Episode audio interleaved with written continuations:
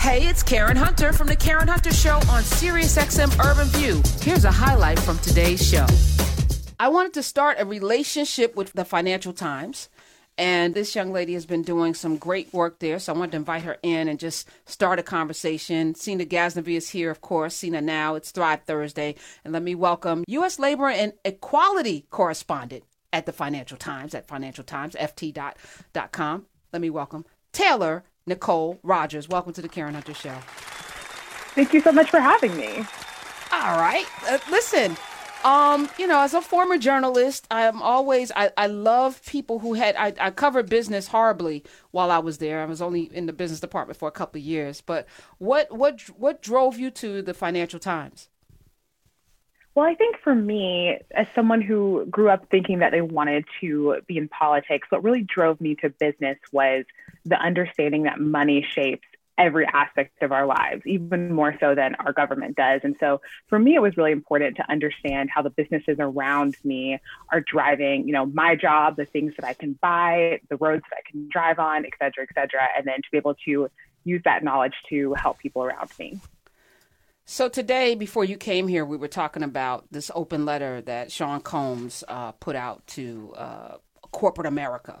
You know about the amount of money uh, that they spend uh, versus how much Black folk actually contribute to their bottom line. You know, mm-hmm. do you think it's? Did you read the letter? Have you? I haven't read it in its entirety, but I, I, did read a couple stories about it, um, and I think he makes some good points. So, so as we, you know, because you, you write a lot about equity and equality and you know the racism that that is found a lot of times. Uh, you have a piece about the black the share of black employees in senior U.S. finance roles uh, and how there's no you know not a lot of representation. What do you right. think is the best way, you know, from a journalistic standpoint? Because you're using your power differently to, to bring light to these things. But on the other side of that, as you're writing, you also I know have some opinions. What are your thoughts about how we can move um, differently or better to get some results? Mm-hmm. I think the most important thing for us to realize right now is that everything we have been doing isn't working. In that piece that you mentioned, you know, we studied data from over 100 financial firms um, over the course of a decade, ending in 2018. And we found that there was, you know, actually no progress for Black people in finance. Actually, there was negative progress. And so it shows that a lot of the things that companies have been doing, whether it's, you know, having at least two people of color, you know, in the on the shortlist for every job or doing training things or doing mentorship programs, all of these things that sound really great aren't working. And so I think it's really important for us to go back to the drawing board and think about what actually, you know, are people facing when they're trying to get, you know, senior jobs and why aren't they making it there? How did you get here again? What's your backstory, Taylor? What, what um, you, you said you wanted to go so, into politics, but where are you I from did. and how did you get here? I grew up in Tennessee and I, you know, got into journalism in college. I went to NYU, um, did a bunch of internships there, ended up graduating with an offer from Business Insider, where I studied wealth. So I was writing, uh, you know, stories essentially about billionaires and how they manage their money and how they spend their money every single day. And then I, you know, was thinking like, this is really interesting. And, you know, I'm interested in it, but it's not really changing people's lives. And so, you know, last summer after George Floyd was murdered, you know, a lot of news organizations, including the FT, really sat back and said, you know, we failed Black America. We haven't done a good enough job, you know, covering the issues that we face um, as Black Americans. So, you know, they devised this role to kind of fix that when it comes to the job market. And I was lucky enough to be selected to do it. So, uh, so where do you actually see the job market going in a post-COVID world right now? What are the big, you know, tectonic shifts that you anticipate, not just in the short term, but really trends that you think will stick around for the long term? Well, I think the biggest trend is that you know, it's going to become a lot more competitive at what we call the bottom of the labor market. So, you know, we've we've seen a lot of small businesses, a lot of restaurants and this, the service sector be really, really decimated. And I don't think that all those jobs are going to come back. you know, I wouldn't be surprised if in five years, when hopefully the economy is back to normal, there's going to be a lot fewer opportunities for hourly work than before. Um, the other big thing is I think people have realized that when push comes to shove, how little protection they have in the workforce. Um, one good example of this is the union drive that's going on. Um, well, actually just ended at the Amazon plant in Bessemer, Alabama. You know, we're hoping to get some news on the result of that vote here shortly. But I mean, people are really realizing that, you know, when you're in the middle of a global health crisis and it's getting harder and harder to pay your rent, that, you know, companies don't necessarily have your back. And so I think we're going to be seeing a lot more people organizing in their workplaces. So those are the two things I'd be looking out for. I actually wanted to talk to you about what was happening in Bessemer because you know black people have have had a a very complicated relationship with union unionizing. I think of the Pullman por- porters uh, and A. Philip Randolph. That was super important for, for, building not just a black middle class, but also some some semblance of black power in this country because those unions had the ability to change laws. Uh, but then so many of the unions, particularly up north, didn't even let, allow black people in them. I worked in at the Daily News when the when we went on strike, the Tribune Company, and I was like Wait a minute, I'm going to strike for printers and pressmen that have no black members. Huh. Yeah, that's complicated, right? And, you know, there was a lot of pressure to support them. And I was like, yeah, but yeah, but no. And so now we're looking at Amazon, which I think is at an inflection point for them. You know, they really uh, will have to look in the mirror and determine what kind of company they're going to be for the future. This is a big deal. How do you think it's going to go?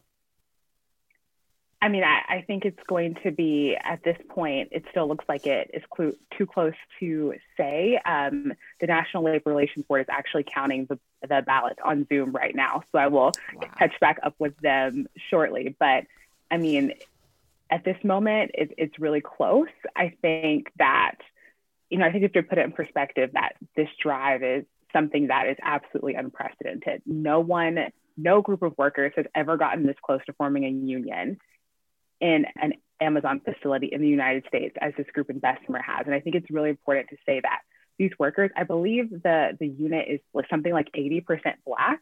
And so for them, this is really a civil rights issue, especially you know, in the moment that we're in right now, as we've seen so much more energy around Black Lives Matter. We're in the middle of a pandemic that has been very, very unequal in, you know, who it kills and who it affects. So I think the future of of labor organizing is really going to be in the hands of Black America. And, you know, we'll see how it goes. But I think just the fact that they even got to the point where they held a vote is a huge win um, for the labor movement. And I don't think that their impact and their legacy will be hampered at all if it doesn't go their way. Taylor, if we pivot a little bit to kind of like the office workers now, uh, mm-hmm. uh, how do you see the work from home culture changing? I think a lot of people I think, are under this false impression that everyone's going to be able to work from home forever from now on. Um, is that is that true? Am I wrong? I think there's like companies are going to be like, no, you got to come back. I mean, there's got to be company culture at some point. Uh, Karen's going to be safe in her home for the next ten years if she wants to be, but she runs the she runs the channel. So, what about people that are are just office workers that you know are going to be maybe having to change the way they do things soon? I think it really depends on industry. Like you've seen some tech companies and some investment banks really making huge pushes to get people back into the office. But I think for a lot of mid-sized companies and for a lot of companies that don't have as much of an emphasis on cohesion and their, you know, inclusive cultures, that people are going to stay at home for a long time, perhaps doing some kind of flexible two days in the office, three days at home, something like that model. Um, and you know, for companies, this is an opportunity to cut some costs by downsizing their office space. But you know, it's also an opportunity to provide workers with a little bit more flexibility. And I think workers really loved that over the past year. So we'll definitely see how it goes. But you know, if you work at for you know a big tech company or a big bank, like you're going back to the office in September, no questions asked. But yeah, didn't they? The, weren't, weren't there several reports that talked about productivity being up with people having the ability to be able to? They were working longer, actually doing more work from home than they were in the office. And office culture, since we're talking about you know uh, equality and racism, office culture for Black people is a added burden, even though there was this story that came out that said that people on Zoom are experiencing microaggressions around, you know, how they look and having people make comments about their homes and their hair and things.